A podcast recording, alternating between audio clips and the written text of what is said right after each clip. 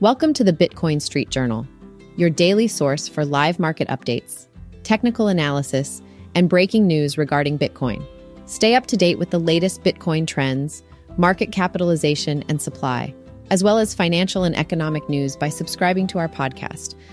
Join us on the journey through the world of Bitcoin and its impact on our daily lives. In today's episode, we'll cover a man interrupting a Bitcoin event on an ostrich, Wells Fargo limiting cash withdrawals, a call for AI regulation in the UK, and the importance of trust in technology.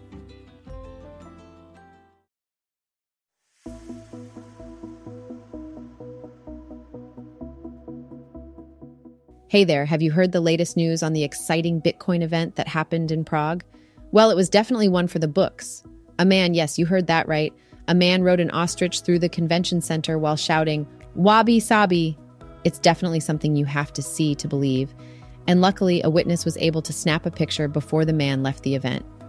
But on a more serious note, it's becoming increasingly crucial to understand the importance of private keys in relation to Bitcoin, especially with recent events surrounding Binance and Coinbase. You know what they say not your keys, not your Bitcoin. And if you don't have Bitcoin, then according to popular opinion, your NGMI not going to make it.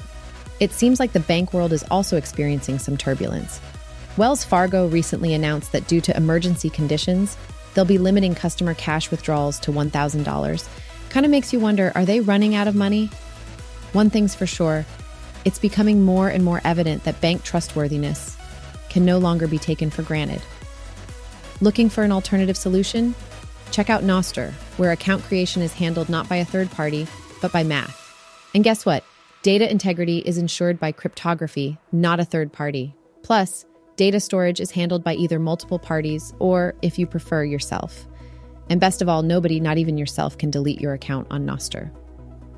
If you're in the UK, you may want to keep an eye out for the regulation around artificial intelligence, as AI could soon pose a threat to humanity in as little as two years. Matt Clifford is calling for AI regulation, so we'll have to wait and see what happens there. In a surprising twist, some blue check influencers are claiming that they won't be using CBDCs, central bank digital currencies.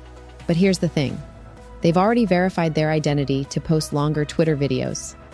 Funny how that works, right?